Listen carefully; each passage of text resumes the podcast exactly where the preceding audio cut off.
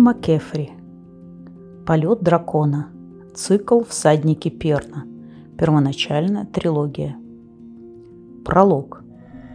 Мечтая обрести удел иной, Преодолев отчаяние и страх, Они блуждали в бездне ледяной, Чтоб родину найти в чужих мирах. Когда легенда превращается в легенду? Почему миф становится мифом? Сколько веков должно пройти, чтобы полузабытые события преобразились в сказку? И почему некоторые факты так и остаются бесспорными, тогда как достоверность других подвергается сомнению, если они вообще не ветшают и не стираются в памяти?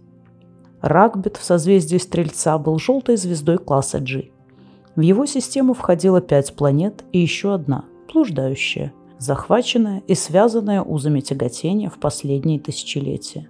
Третья планета системы имела атмосферу, воздухом которой мог дышать человек, достаточно воды, которую он мог пить, и силу притяжения, позволявшую ему уверенно стоять и ходить на своих ногах. Люди открыли и быстро колонизировали ее. Так они поступали с каждым пригодным для жизни миром. Но затем, то ли по забывчивости, то ли в результате крушения империи, причину колонисты так и не узнали, и в конце концов это перестало их занимать – колонии предоставили самой себе. Когда люди впервые высадились на третьей планете Рагбита и назвали ее Перном, они почти не обратили внимания на пришлую планету, двигавшуюся вокруг вновь обретенной звезды по вытянутой и неустойчивой эллиптической орбите. Сменилось несколько поколений, и люди вовсе забыли о ее существовании. Однако траектория космической скиталицы пролегала так, что один раз в 200 земных лет вплотную приближалась к Перну. При благоприятных обстоятельствах и достаточно малом расстоянии между мирами, а так случалось почти всегда, развившаяся на пришлой планете жизнь пыталась пробиться сквозь космическую брешь и перебраться на более гостеприимный Перн. Ненадежная связь с Землей оборвалась как раз тогда, когда развернулась отчаянная борьба с этой угрозой, низвергавшейся, подобно серебряным нитям с небес Перна – с каждым последующим поколением память о родине уходила из переницкой истории. Сначала эти воспоминания превратились в миф, затем они были преданы забвению.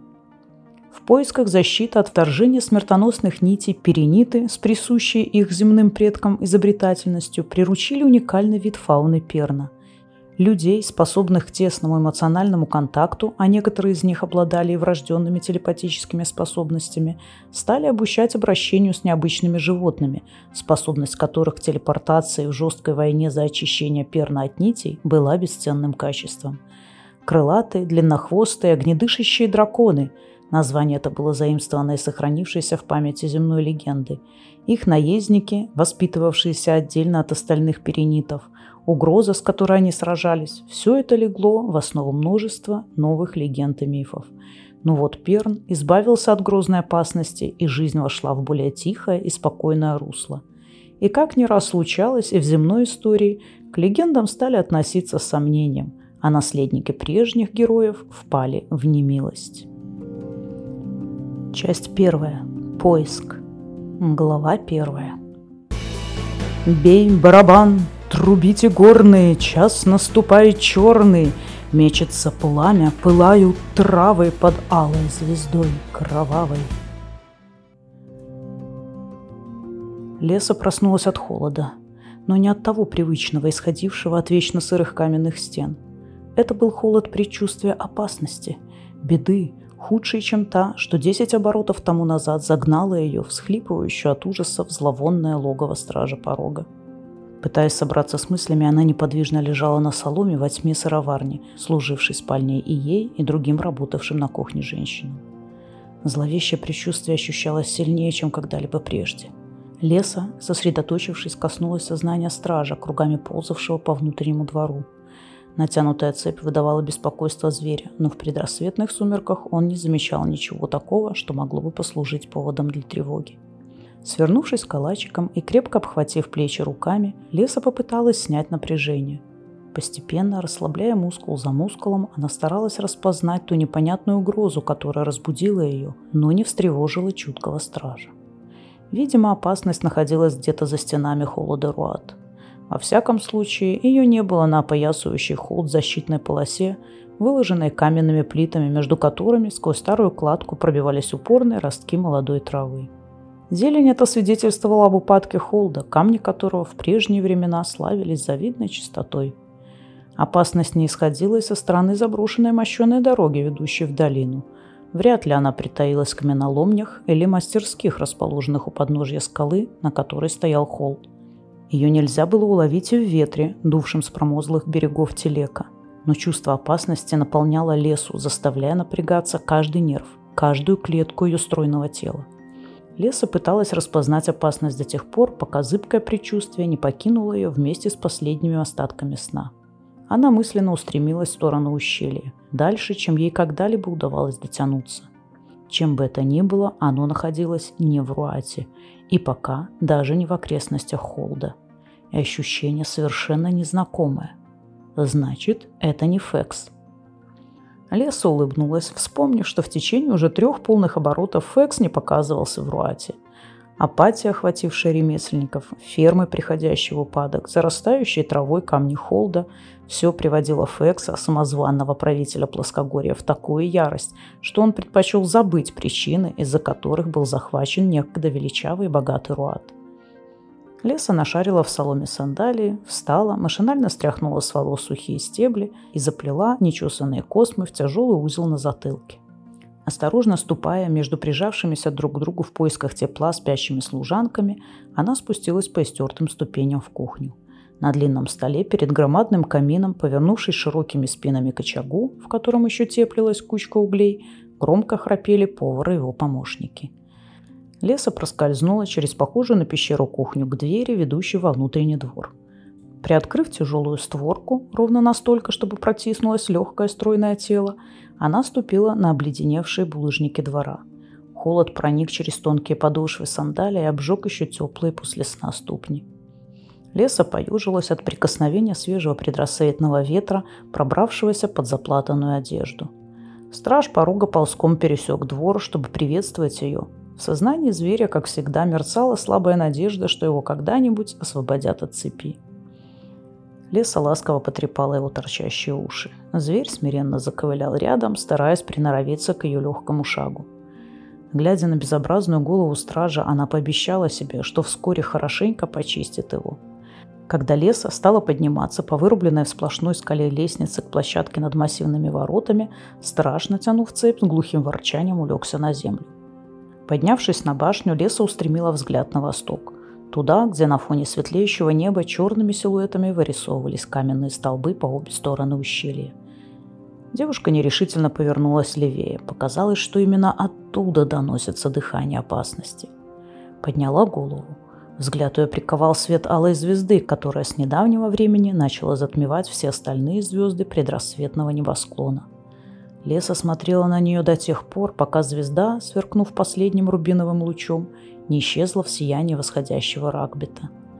Алая звезда, пылающая на рассвете. В ее памяти промелькнули обрывки древних баллад. Увы, слишком быстро, чтобы успеть уловить смысл. К тому же предчувствие подсказывало Лесе, хотя опасность может появиться из северо-востока, восточное направление таит куда большую угрозу. Рано или поздно враг появится, и с ним придется вступить в борьбу. Напрягая глаза, словно это могло сократить расстояние до неведомого врага, она всматривалась в сторону восхода. Тонкий вопросительный свист стража достиг сознания леса, и ощущение опасности растаяло бесследно. Девушка вздохнула. Наступающее утро не принесло ответа, лишь неясное ощущение тревоги. Придется подождать.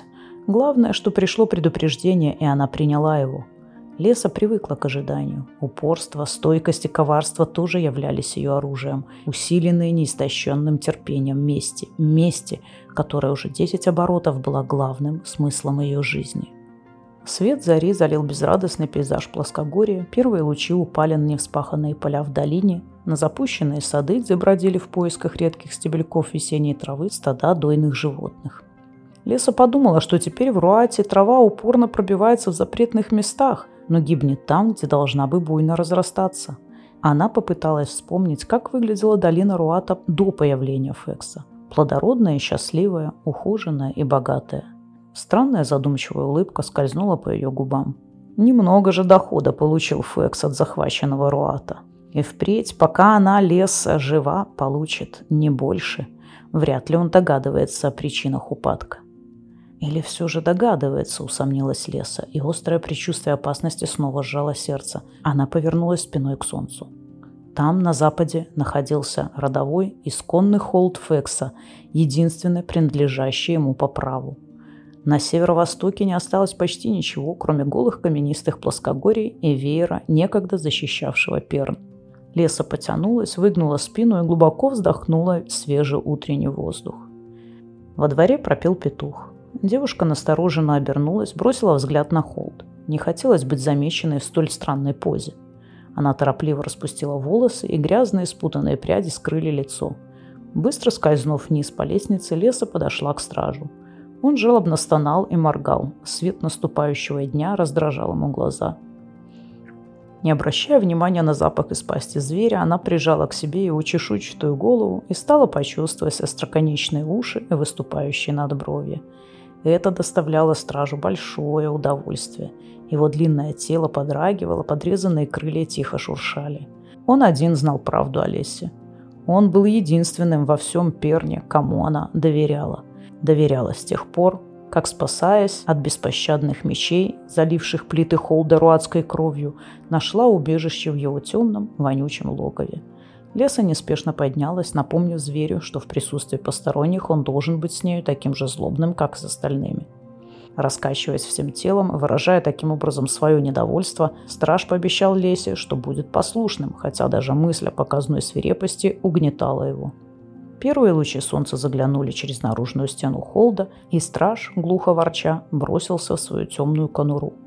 Леса торопливо прошмыгнула через кухню в полумрак сыроварни.